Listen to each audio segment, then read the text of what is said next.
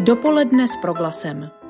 Zajímaví hosté, podnětné rozhovory, duchovní útěcha, ale i čas pro oddechnutí a úsměv. Dobrý den z Brna, je tu devátá hodina a s ní začíná dopoledne s proglasem. V pátek 8. prosince roku 1995 poprvé zasedla za mikrofon Radia Proglas a její hlas jste mohli slyšet celých 11 let. Stojí za vznikem pořadu Barvínek a Proglasu a každý čtvrtek provázela ranním vysíláním Proglasu.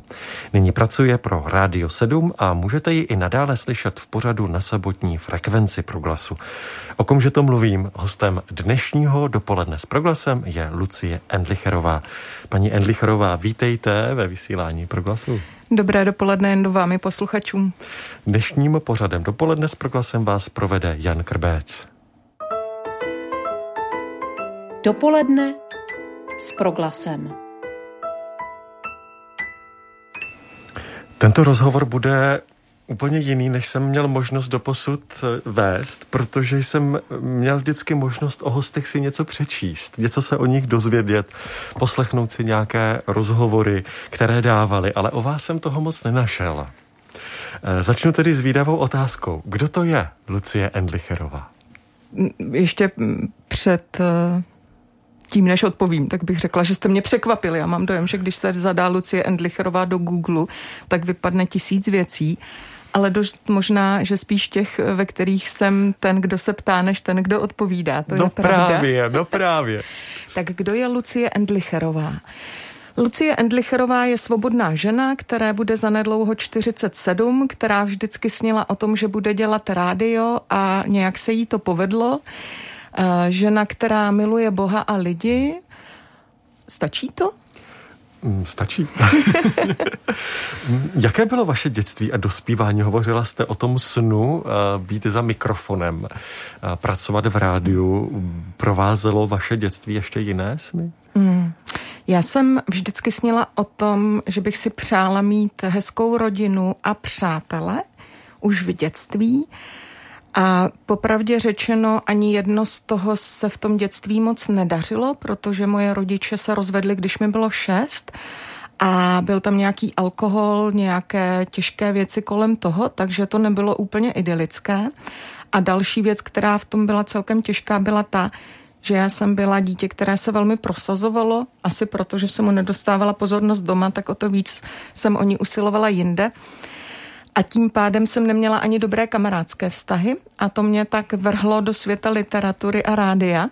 Takže to bylo něco, kam jsem utíkala a o čem jsem vždycky snila. Takže si myslím, že jsem snila někde na pomezí toho nemožného, což by se dalo popsat jako svět eh, třeba ani ze zeleného domu nebo něčeho takového. Prostě už zase skáču přes skalu, že takový mm-hmm. idylický venkov, eh, koně, dlouhé pláně a potom ten svět, který uh, mi připadal uh, přitažlivý a existující, blízký, a to bylo rádio.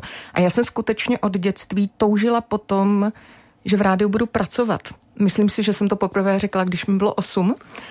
A mělo to úplně jasné kontury, protože jsem řekla, že bych chtěla pracovat v rádiu a dělat pořad pro děti. Tečka. A to se také podařilo, ale k tomu, se ještě, tomu se ještě dostaneme. Mm to, co se mi podařilo zjistit, že vaše cesta k Bohu se započala někdy eh, na gymnáziu. Mm-hmm. Konverze, obrácení, to je určitý zlom v životě člověka. Jak eh, byste popsala toto období? Já jsem to měla takové složité. Já mám většinu věcí na dvakrát, eh, tak tohle bylo taky tak trošku na dvakrát. Ta první část byla opravdu na tom gymnáziu. Mě bylo, já jsem byla v prváku na gymnáziu, když byla revoluce a naše učitelka dějepisu a občanské výchovy, která do té doby chodila s nějakými komunistickými spisy pod paží, tak jeden týden přišla s komunistickým spisem a druhý týden pod tou stejnou paží přinesla Bibli. To bylo hrozně vtipný. Ale já jsem věděla, že mám dvě uh, spolužečky, které jsou křesťanky, katoličky a uh, protože já jsem člověk, který je zvyklý si věci načíst, tak jsem si od té jedné Bibli půjčila. A já jsem to měla takové jednoduché, mm, pán Bůh je milosrdný, já jsem si přečetla, uh, protože knížky se čtou od začátku, že jo, takže jsem přečetla Genesis, stvoření světa, zaklapla jsem Bible a řekla jsem, je to jasný, Bůh je. Což to, to bylo celý, jako to vůbec, já jsem neměla potřebu o něčem přemýšlet, řešit to. Eh, kdybyste chtěli pikantní podrobnost, tak chvíli předtím jsem měla kompletně nastudováno, co je podstatou japonského šintoismu a chtěla jsem být šintoistkou, takže ta cesta byla taková jako rychlá. No a pak to mělo spoustu peripetií. Eh, myslím si, že kdybych tam měla říct nějaké body, kde se to zastavuje, tak eh, hodně rychle poté se ke mně dostalo to poznání, že Bůh je láska a to bylo asi to důležité v mém životě, protože přibližně ve stejné době jsme měli takovou velkou rozepři s mou maminkou, ze které vyplynulo, že není úplně dobře, že jsem na světě a že s tím není úplně spokojena. A Uh, asi to, že někdo mě tady chtěl a někdo mě plánoval, bylo pro mě to důležité, to, co mě potom na dlouhá léta formovalo. No a tohle je ta první část. A ta druhá část byla asi o 14 let později, když jsem si uvědomila, že sice se snažím žít tak, aby se to Bohu líbilo a svůj život Bohu podřizovat, ale zároveň, že jsou úplně obrovské oblasti života, které Bohu nepatří.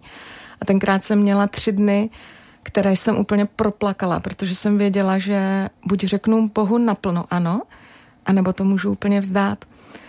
A už nemůžu říkat, že jsem křesťanka, protože prostě to byl ten zlomový bod. A myslím si, že teprve tam se s mým životem stala ta úplná proměna. Že teprve tam jsem pochopila, co znamená patřit Bohu a že tam jsem Bohu dala skutečně všechno. Jak na konverzi reagovala vaše rodina, spolužáci? Na té střední škole to bylo, já jsem byla vždycky divná. Já jsem nikdy moc nezapadala. Takže si myslím, že to nikoho moc nepřekvapovalo. Navíc tím, že to bylo na začátku těch 90. let, kdy celkem byl nějaký zájem o duchovní věci, tak se to nebralo zas tak Myslím si, že dneska je to mnohem větší bomba, když se někdo obrátí, než v té době. V té době prostě každý člověk něco hledal a bylo celkem typické, že eh, lidi nacházeli cestu ke křesťanství. Takže eh, jako jo, každý to komentoval, že jsem divná, že mě to přejde. Já si myslím, že všichni čekali, že mě to přejde. A dneska už to nikdo neřeší moc, že jo. No a potom v těch 28, 29, ta změna byla opravdu tak velká. To jsem pracovala, v progla, eh, to jsem pracovala tady v Proglasu, ta změna byla tak velká, že se mě lidi chodili ptát, co se stalo. Protože to bylo tak zjevné a tak se mi opravdu obrátil život a mé já bylo jiné, že jsem tenkrát strávila spoustu eh, času nějakými debatami o tom, proč, jak a kdo zatím stojí. Lucie Enlicherová, moderátorka Rádia 7 a také mm, autorka, nebo stojí, jak to teďka správně sformulovat. Kdybych věděla, co chcete říct, tak vám poradím. Právě, ale... děkuji, ale uh, řekněme maminkou, tak mě, mě nic jiného nenapadá, než maminkou pořadu barvídek a proglasu. Říká se duchovní otec, že? Říká se i duchovní no, matka, to je zajímavé. Eh, v některých místech ano, že v oblasti spirituality jsou, jsou matky. Takže duchovní matka pořadu barvínek a proglasu. Eh, povídáme si dneska na uh, vlnách Radia Proglas. Můžete se zapojit do dnešního vysílání a to prostřednictvím SMS na čísle 775 132 132 775 132 132 nebo živě zavináč proglas.cz a tam můžete posílat e-mail. Pokud máte dotaz na dnešního hosta Luci Endlicherovou, můžete využít těchto možností. A nyní už nás čeká David Stipka a Dýchej. Dopoledne s proglasem. Posloucháte dopoledne s proglasem. Mým hostem zůstává Lucie Enlicherová, moderátorka Rádia 7 a jejíž hlas je známý i na frekvencích Rádia Proglas. Vy jste chtěla ještě něco dodat k tomu Já jsem... proglasu, proglaso, k soutěži proglas, proglaso. Soutěži tak ano. proglaso.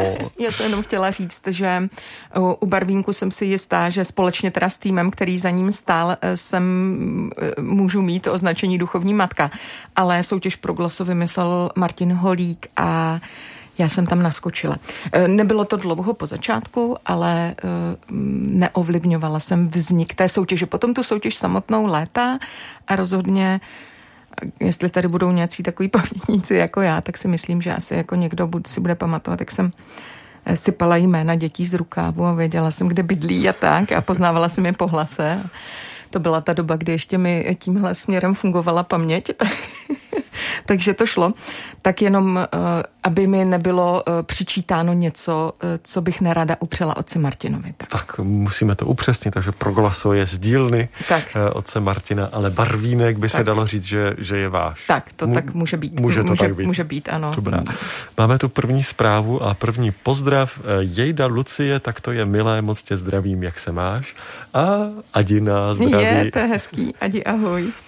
Takže i pro vás ostatní, kdo byste se chtěli zapojit do živého vysílání a měli otázku nebo pozdrav pro dnešního hosta Lucii Endlicherovou, můžete tak učinit na čísle 775 132 132 prostřednictvím SMS a nebo prostřednictvím e-mailu na živě zavináč proglas.cz.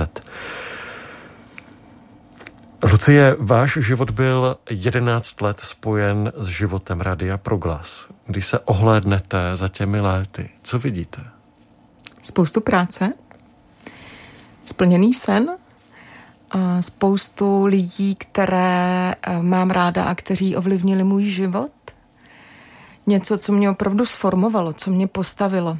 To, kdo jsem a jaká jsem, to, co umím – je určitě z velké části uh, vyrostlo na půdě proglasu stoprocentně.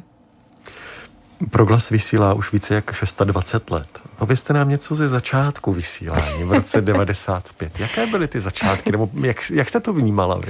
Pionýrské, určitě, určitě. A my vždycky, nebo hlavně já asi Radka Habáně vždycky bavím tím, že říkám, jak si pamatuju, jak jsme 6. října vystoupili ze stejného trolejbusu, když jsme šli eh, na Barvičově eh, do budovy biskupského gymnázia do proglasu, ale já jsem ho stihla předběhnout, takže já jsem tam přišla první. No, já jsem věděla, kam jdu, on to netušil. No, eh, ty začátky byly, my jsme opravdu přišli v říjnu 95, eh, takže se ještě stavili nějaké příčky, budovaly se věci a tak. Mixpult eh, přivezli asi dva dny předtím, než se začalo vysílat, takže to bylo takové velké dobrodružství, protože jsme si vůbec nemohli vyzkoušet vysílání, tak to bylo takové těžké. A spousta věcí, spousta věcí byla taková, mm, no prostě nová a já jsem dneska, když jsem šla sem, tak jsem poslouchala eh, přednášku Jindřicha Šídla, která se jmenuje Smutný příběh české žurnalistiky. A on tam vyprávěl, eh, říkal, že začátek 90. let byl skvělý v tom, že eh, do různých pozic v různých redakcích různých médií se mohli zapojit ti mladí odvážní draci, kteří neměli žádné zkušenosti, ale dostali prostor.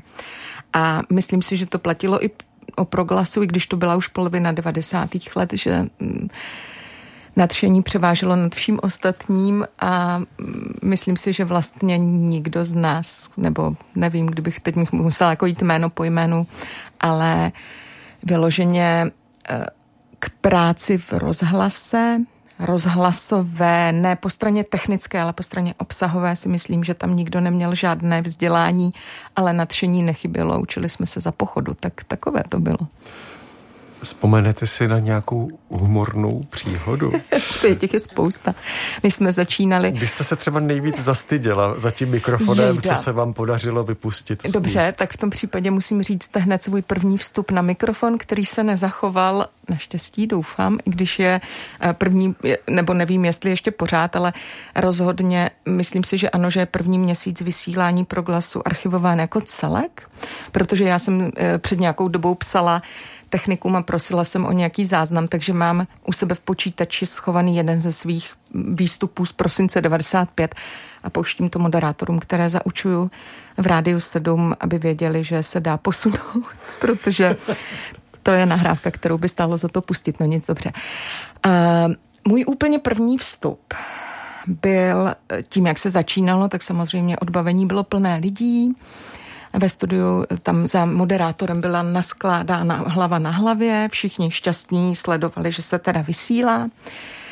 A já jsem něco řekla tím hlasem, který jsem měla úplně sevřený, takže jsem mluvila asi takhle, nemohla jsem dýchat, což je teď podobné, jak mám tu roušku. No a až jsem teda dořekla to, co jsem dořekla, tak eh, jsem se tak úlevně otočila za sebe a říkala jsem dobrý a tehdejší hudební redaktor vážné hudby říkal dobrý, ale stáhni si mikrofon. tak, eh, tak asi tak. Takové to bylo na začátku. Co vás vedlo k tomu, až eh, k tomu suterénu biskupského gymnázia v Brně, odkud tedy proglas začal vysílat, kromě třeba trolejbusu, ale co, co tomu předcházelo? Jak, jak, jaké byly ty předchozí kroky, mm-hmm. že to mhm. vyústilo, mm-hmm. že, že jste se najednou objevila uh, v suterénu na Barvičově? Já to vezmu eh, z velké, totiž boží perspektivy. Já už si dneska opravdu myslím, že práce v rádiu je to, co pro, pro co mě Bůh stvořil a že to je to, co mám dělat. A to, že mi ten sen vložil do srdce dávno předtím, než jsem ho znala, a, a že se pak ten sen naplnil, považuji za jeden z největších darů, kterých jsem v životě dostala. Jisté je, že uh, uh, já jsem vždycky opravdu toužila po práci v rádiu, respektive po nějaké mediální práci a vždycky jsem zatím šla, jak to šlo. Takže eh, těsně po tom, co jsem uvěřila, tak jsem se různě zapojovala do nějakých mediálních týmů na setkáních mládeží a podobně. A někde díky tomu se ke mně dostala možnost eh, podávat zprávy o akcích, které se děly ve farnostech, pro rádio Hády, které ve své době bylo velmi alternativní a takové zprávy chtělo mít ve svém vysílání, což v 90. letech bylo možné. No a stejným kanálem se ke mně dostala zpráva o tom, že Martin Holík plánuje založení proglasu. A on mi pak psal i nějakou, nějaký dopis, jestli si můžeme potkat. Já jsem to zapinkala, protože jsem nebyla schopná telefonovat. No prostě eh, to má potom takové různé peripetie. A rozlomilo se to ve chvíli, kdy jsem byla na Petrově v Brně v knihkupectví a viděla jsem otce Martina, která jde kolem. S knihou v ruce jsem vyběhla. Skočila jsem mu do cesty a řekla jsem mu, že se omlouvám, že jsem se mu ještě neozvala, ale že bych ráda opravdu v proglasu pracovala. Eh, v zápětí za mnou běžela paní z knihkupectví, že nemůžu vybíhat s knihou a že ji mám zaplatit. No ale tak tam se to stalo, že se naše cesty protnuly a pak už se mi dostalo toho konkrétního pozvání do proglasu, no a pak už to jelo, pak už to byla horská dráha.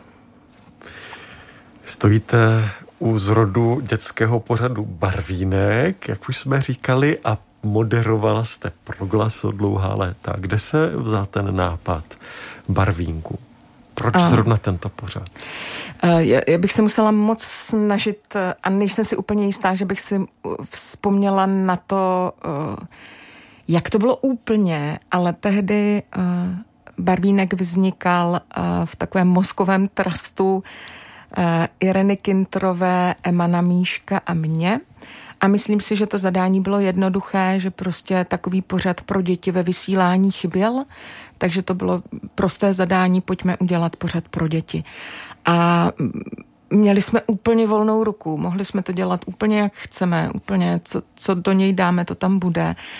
A ta cesta byla taková dobrodružná, protože Irena je žena uh, velmi kreativní a Eman ještě víc, takže oni, oni dva dělali tu kreativní část a já jsem tam vždycky byla za toho naplňovače jejich představ. a toho, kdo to tak uzemňoval, protože oni dokázali vysypat z rukávu úplně na začátku třeba součástí barvínku. Byly takové scénky s mm, fiktivním slonem Míťou a tam se odehrávaly nějaké takové dramatizované dialogy mezi Míťou, panem Zajíčkem a prostě dalšími postavami.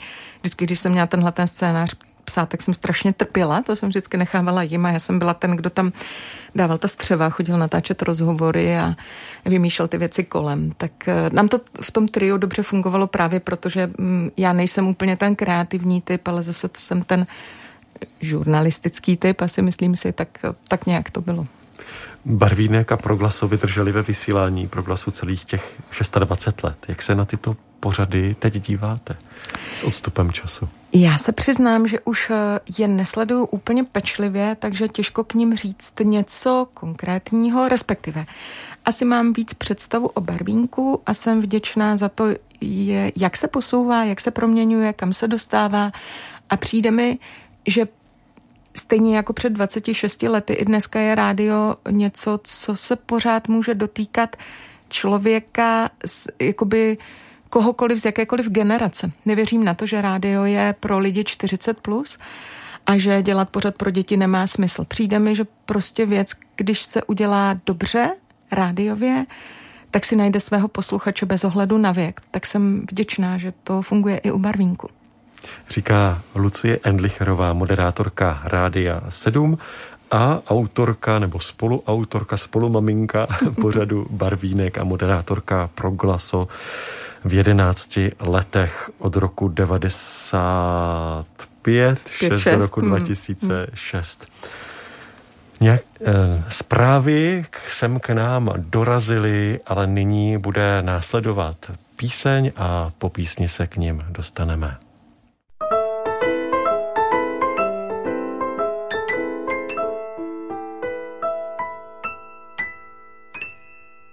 Lucie Endlicherová, moderátorka Rádia 7, je dnes hostem pořadu dopoledne s proglasem.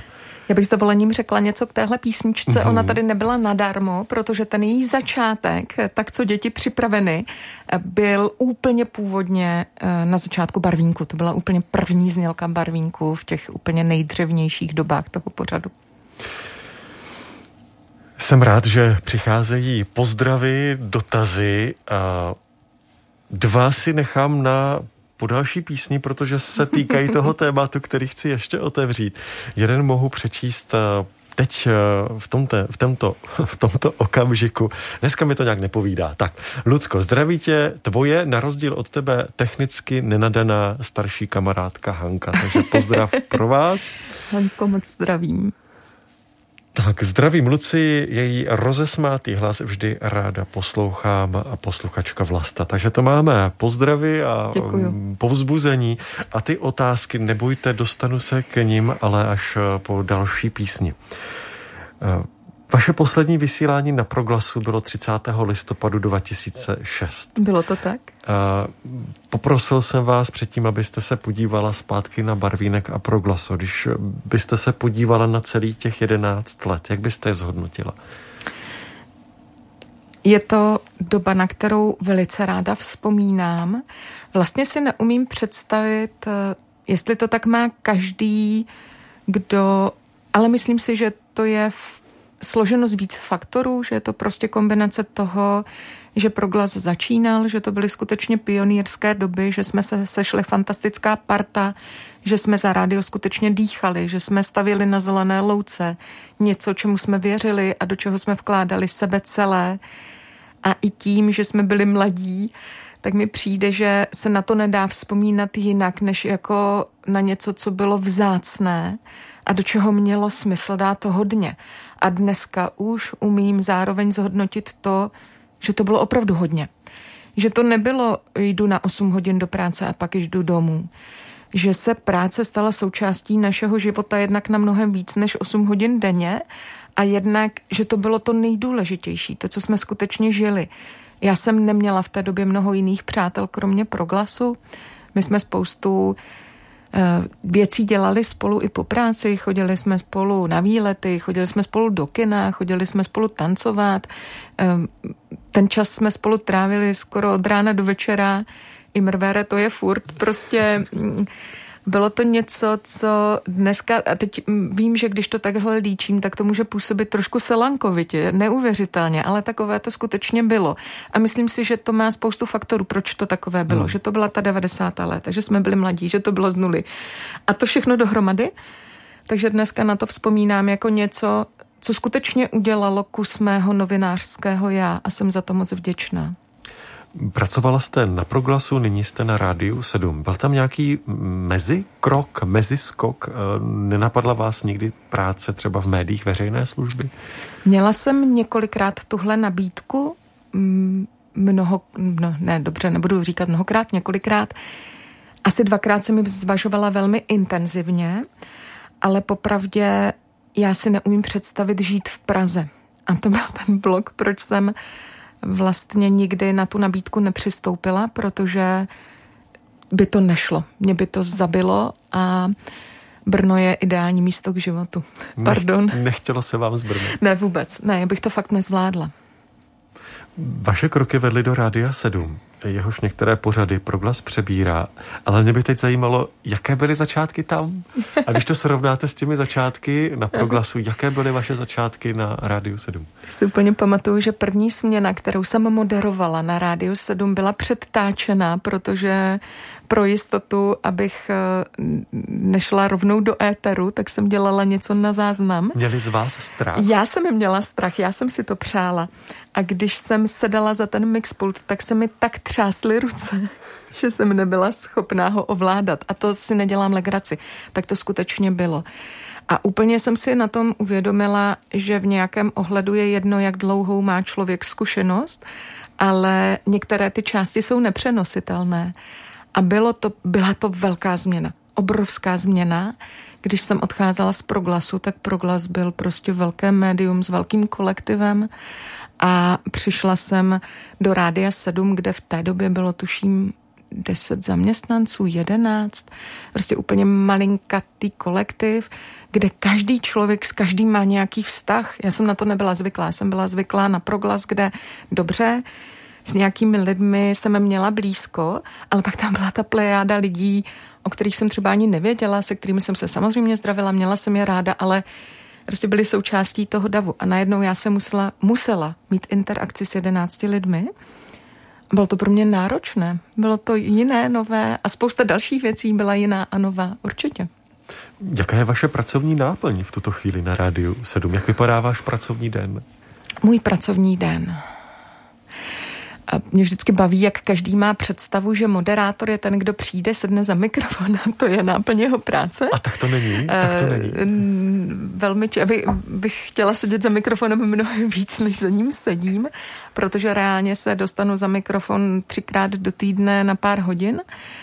Eh, stejně jako v proglasu i na rádiu 7 moderuji ranní směny, za což jsem vděčná. Já jsem jednak ranní ptáče a jednak mi přijde, že ta rána mají úplně jinou dynamiku, já to miluju. Miluju, jak je to svěží, jak je to rychlé, jak se to proměňuje, jaká je ta atmosféra, baví mě s lidmi vstávat. V proglasu jsem kromě čtvrtečních rán velmi dlouho ráda dělala nedělní rána a dělám je i teď na Radiu 7. Jsem si to tak vydobila tak je to taková moje doména, za to jsem vděčná a kromě moderování mám na starosti přípravu několika pořadů. U nás vlastně každý moderátor je zároveň redaktorem, takže zodpovídá za ty pořady, buď je připravuje sám, nebo koordinuje externí spolupracovníky, kteří ty pořady chystají. Já mám na starosti asi nejspravodajštější část našeho vysílání. My nemáme spravodajství jako takové, mm-hmm. protože jednak ze své podstaty Rádio 7 jako součást eh, Transvolt Rádia není, eh, se vyhýbá politickým tématům a proto nemývá zpravodajství, protože základem práce TVR je vysílat primárně do zemí, kde se nesmí hlásat evangelium. A právě proto ta instituce jako taková chce být apolitická. Takže i proto my nemáme zpravodajství, ale zase aspoň nějaké informační bloky mít chceme tak ty mám na starosti. A pak ještě spoustu dalších pořadů, kdybych měla nějaký zmínit, tak bych ráda mm, řekla o pořadu zákoutí, protože my děláme uh, jedna z našich zásad je, protože Rádio 7 je uh, rádio, které chce přinášet evangelium, dobrou zprávu o Bohu lidem skrze rozhlasové vysílání a tak to rádio je biblické. To je základní náplň jeho vysílání a zákoutí je pořad, který to bere z úplně jiné strany, protože eh, k rozhovorům zvu lidi, kteří se nehlásí ke křesťanství, ale kteří jsou ochotní mluvit o otázkách, které jsou křesťanství vlastní. Takže se jich ptám na smysl života, na to, kde čerpají naději, na to, co bude po smrti, jestli Bůh není nebo je. A vlastně ta základní touha je vytvořit v tom pořadu prostor aby se ty názory mohly, aby mohly zaznít. aby ten člověk mohl říct, co si myslí, tečka. Moc mě to baví, jsem za to vděčná. Přijde mi, že jsou to otázky, které se v mediální, českém mediálním prostoru nekladou tak často a hodně často mi to ti hosté říkají. A jsou tam perly, které, za které jsem vděčná, když jsem natáčela s Alenou Antalovou, tak když jsme do natáčeli, tak ona plakala a říkala, že by nikdy nevěřila, že něco takového na mikrofon řekne. A takových rozhovorů bylo více. Hmm. Tak to je to je pořad, za který jsem vděčná. Jsem vděčná, že ho můžu dělat a jsem velmi vděčná za ta setkání, ke kterým skrze ten pořad došlo. Vy jste se s Proglasem tak úplně nerozloučila, protože Proglas přebírá eh, některé pořady nebo přebírá pořad na sobotní frekvenci Proglasu. A byla jste také hostem knihovničky minimálně třikrát, mm-hmm, to mm-hmm. jsem mhm. od kolegyně Hanky vyzvěděl. Mm, na sobotní frekvenci proglasu. Jak, nebo jak vůbec došlo k tomu přebírání těch, těch pořadů z Transfort Rádia, z Rádia 7 do proglasu? Historie, když se dnes mluví o Rádiu 7, tak se mluví o něčem, co je vlastně projekt Transvolt Rádia, české redakce Transvolt Rádia, která má mnohem delší historii, než je o něch 17 let, říkám to dobře, ano, eh, po jak dlouhou dobu Rádio 7 vysílá. Eh, protože TVR Úplní pamětníci by možná říkali Rádio Monte Carlo. Začalo česky vysílat po roce 68 právě jako součást eh, toho projektu Transvolt Rádia se zaměřením na vysílání evangelia tam, kde se evangelium nemůže hlásat svobodně. A ta česká redakce fungovala tedy v Monte Carlo, ale měla své spolupracovníky tady v Česku, pašovaly se tam ty nahrávky různě do Monte Carla, takové dobrodružné, ta historie tehdy. A v roce 90 vznikla ta samostatná česká redakce tady v Brně. A hned od těch 90.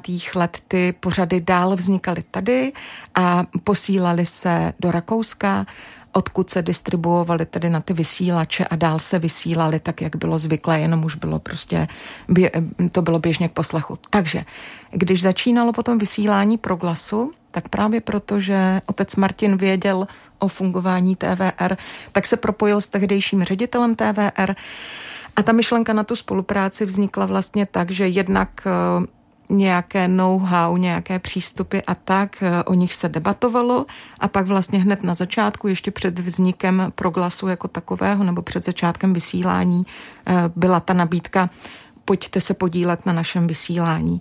Úplně na začátku to kromě těch čtvrt hodin, které běží dneska a toho pořadu, který je dnes hodinový a dřív měl hodinu a půl, nebo hodinu a čtvrt vlastně, tak to byly ještě pořad Světem Bible, výkladový biblický, který uh, dál běží teda v našem vysílání a myslím si, že v proglasu odběhl jeden cyklus, což je sedm let.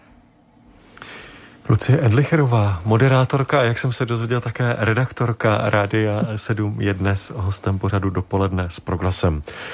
Stále můžete ještě psát eh, sem k nám do živého vysílání formou SMS na telefonní číslo 775 132 132 nebo e-mail prostřednictvím e-mailu na živě a po písni se dostaneme k již zmiňovaným dotazům k bloku, který mám připravený. Dopoledne s proglasem. Lucie Enlicherová, moderátorka Rádia 7, je dnes hostem pořadu dopoledne s proglasem. Jak jsem slíbil před písní eh, všem vám posluchačům, kteří jste napsali a moc za to děkuji, dostáváme se nyní k vašim otázkám. První z nich, paní Lucie, co by měla dle vašeho názoru církev udělat proto, aby více naslouchala hledajícím lidem, jako jste byla vy, aby s nimi uměla komunikovat, získat je pro Krista. Děkuji, Kristýna z Bohumína. Děkuji, Kristýno, za tu otázku. Já s ní mám radost, protože mi přijde, že dobrými otázkami začíná dobré směřování. Protože církev jsme my, tak si myslím, že je to otázka, co já mohu udělat pro to, abych uměla lépe naslouchat hledajícím, aby eh, našel cestu ke Kristu. A myslím si, že základem je poslouchat nebýt majitelem správných odpovědí, ale být tím, kdo bude mít otevřenou náruč a bude chtít vytvářet domov a bezpečný prostor pro to, aby ten člověk mohl přijít s tím, co vleče sebou, protože to je nejčastěji ta chvíle, kdy člověk začne se ptát po Bohu a být s tím člověkem, jít s ním jeho cestu. Přijde mi, že tohle je to nejdůležitější. Neříkat, eh, takhle to je, ale říkat, pojďme se na to společně podívat. Já mám pocit, že to je trošku náš problém, že když za námi někdo přijde s tou otázkou po víře, o víře, tak máme pocit, že mu musíme teďka ho zahltit mhm. všemi mm-hmm. informacemi a říct mu, jak je to ve skutečnosti. Co s tím udělat, aby, aby ten přístup nebyl takový to? On, ono asi podle mě není špatně říct, ale myslím si, že je důležité říkat v pravý čas. A já se hodně často modlím za to, abych říkala pravé slovo v pravý čas a často se modlím za to, abych byla citlivá na situace a abych uměla rozpoznat, kdy mlčet a kdy mluvit. A myslím si, že to je to, co je nejdůležitější. Mít tu trpělivost, říkám, vytvořit ten prostor tomu člověku, aby mohl říct, co potřebuje a pak s ním, pak s ním projít to, co říkal. A nemu hned na začátku říct, takhle to je. Protože když hned na začátku řeknu, takhle to je. A když nebudeš poslouchat? Tak a pokud to ten člověk vidí jinak, což velmi pravděpodobně vidí, tak hmm. je to velice těžké. Pak tam nemůže dojít k nějakému protnutí. Přišel dotaz, který se, eh, nebo který koresponduje s otázkou, kterou jsem měl na vás připravenou. Tak nejdřív položím tu otázku a potom eh, přečtu onen dotaz. Eh, vy jste křtěná katolička, ale před deseti lety jste přestoupila do baptistické církve jak se to přihodilo. A dotaz. Zdravím vás, Lucinko, mám ráda vaše pořady. Rozumím tomu správně. Proč jste si později vybrala sympatický evangelikální směr Jindra z Brna? Eh, to je hezké, sympatický evangelikální směr zní dobře. Ehm, já jsem se to trošku snažila naznačit, když jsem popisovala tu svoji, eh, svoji dvojí konverzi, Protože já jsem byla křtěná jako dítě a když jsem v těch 15 přečetla zprávu o stvoření světa a řekla jsem si, Bůh je, tak úplně logicky moje kroky zamířily do katolického kostela. Na dlouhá léta to bylo moje zázemí a moje doma. A to, co byl můj leitmotiv skutečně v podstatě hned po obrácení, tak byla touha, abych žila život, který se bude Bohu líbit.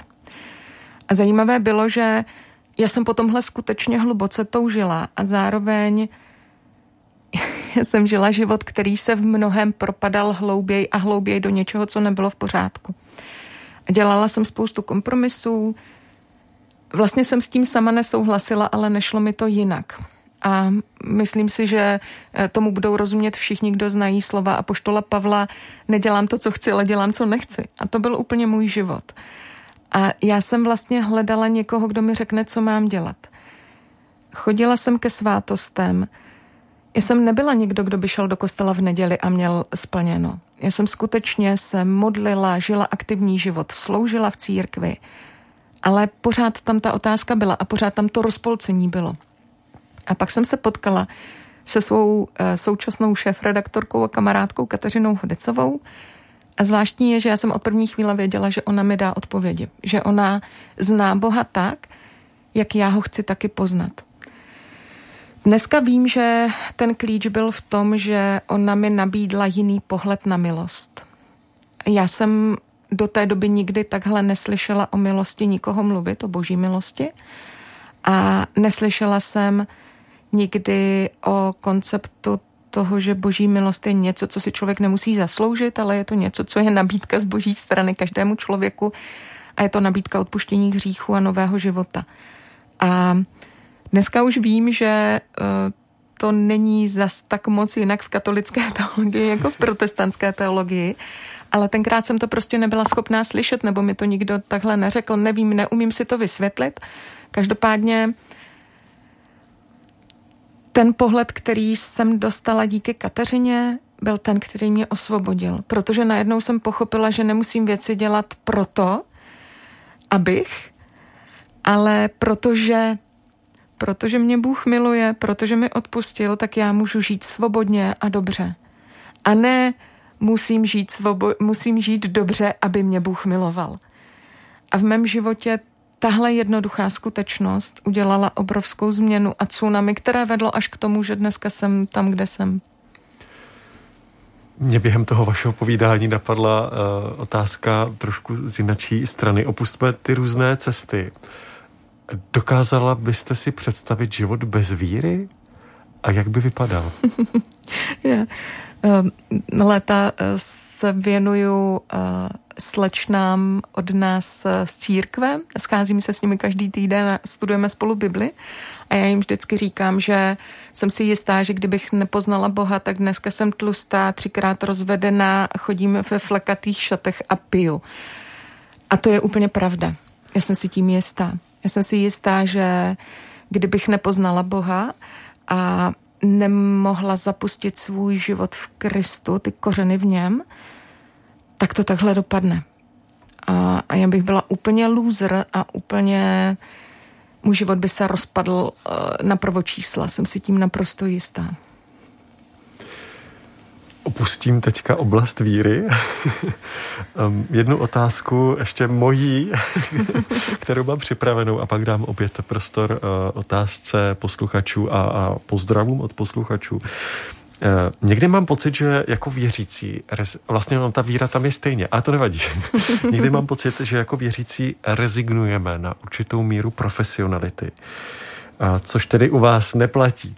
Ale jak vidíte právě to spojení víry a profesionality v tom, co dělám? Mm-hmm. A nemusí jít zrovna o média, eh, ale o jakoukoliv činnost.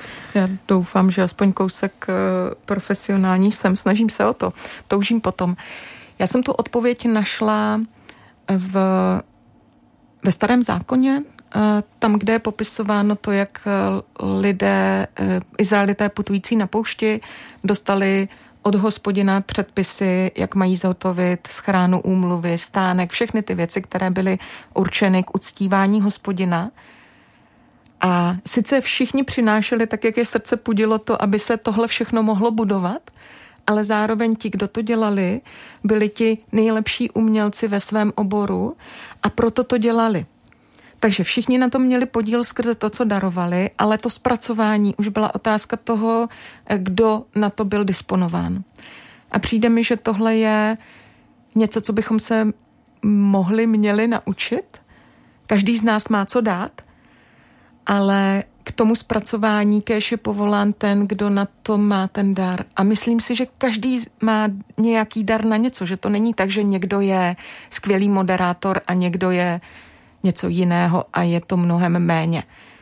I dobře umít nádobí a uvařit dobrou večeři je skvělý dar. A já, i když to tak nevypadá, tak si myslím, že jeden z mých základních darů je dělat dobrý background. Takže mě vlastně baví vařit kafe a e, péct buchty a uklízet. A úplně vážně. A hodně často je to v rádiu to, co dělám a to, jak třeba co nabízím hostům a tak. Ale každý by měl najít to, jak ho pudí srdce a tam být a to dělat. Děkuji za ta slova. Dotaz na Luci od Hanky Svanovské. Jaká je tvoje nejoblíbenější postava z Pánu prstenu? Já jsem pána prstenů četla už tak dávno, že uh, teď uh, bych musela hrozně lovit. Ne, já mám samozřejmě ráda sama, ale tak všichni mají rádi sama, že jo, protože prostě tak je to správně a, a být ten druhý je to super, takže, takže a, ale úplně vážně, jako kus mého srdce patří Glumovi, protože mm, já mu rozumím, no. Takže jo, jako nevím, jestli je možné mít jako nejoblíbenějšího někoho, kdo je vlastně největší bídák, ale přijde mi, že to, jak je sešrotován těmi událostmi, je úplně fantasticky popsáno a je dobré tomu věnovat pozornost.